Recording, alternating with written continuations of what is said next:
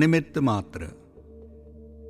श्रीमद् भगवद गीता का जन्म रण क्षेत्र में हुआ था और वर्तमान महामारी कोविड-19 का समय कुरुक्षेत्र युद्ध के समान है।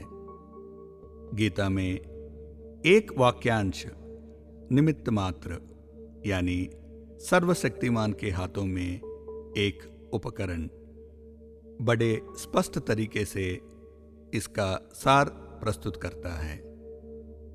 अर्जुन श्री कृष्ण की वास्तविकता का यथार्थ देखना चाहता था और उसे समझने के लिए एक अतिरिक्त ज्ञान की आवश्यकता थी, जैसे अंधे को पूर्ण हाथी को देखने के लिए आंख की आवश्यकता होती है।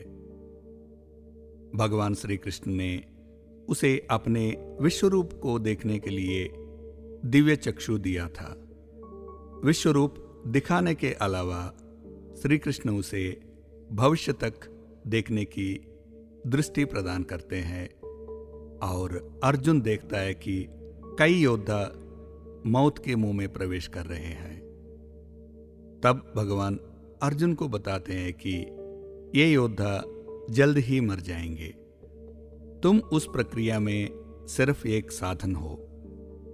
श्री कृष्ण स्पष्ट करते हैं कि अर्जुन करता नहीं है और दूसरी बात वह ये सुनिश्चित करते हैं कि जब वह विजेता के रूप में सामने आएंगे तो अर्जुन अहम भाव से मुक्त होगा, क्योंकि जीत अहंकार को सर्वाधिक बढ़ावा देती है।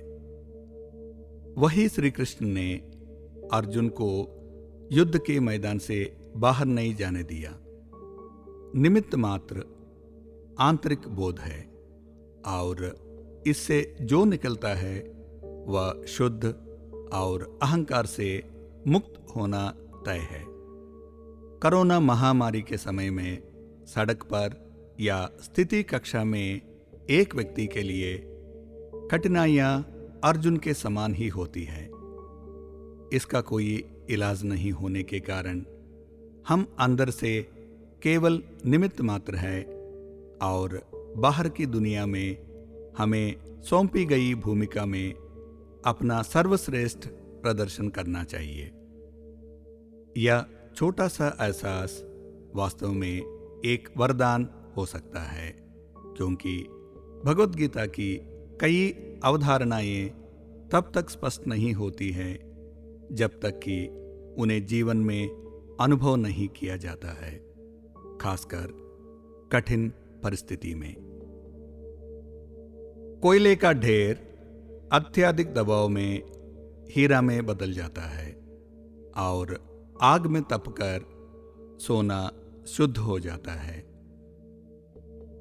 ये परीक्षण समय निमित्त मात्र की प्राप्ति को पोषित करने के लिए अनुकूल है और यह छोटा सूत्र हमें समर्पण के मार्ग के माध्यम से हमारे अंतरात्मा के करीब ले जाने की क्षमता रखता है।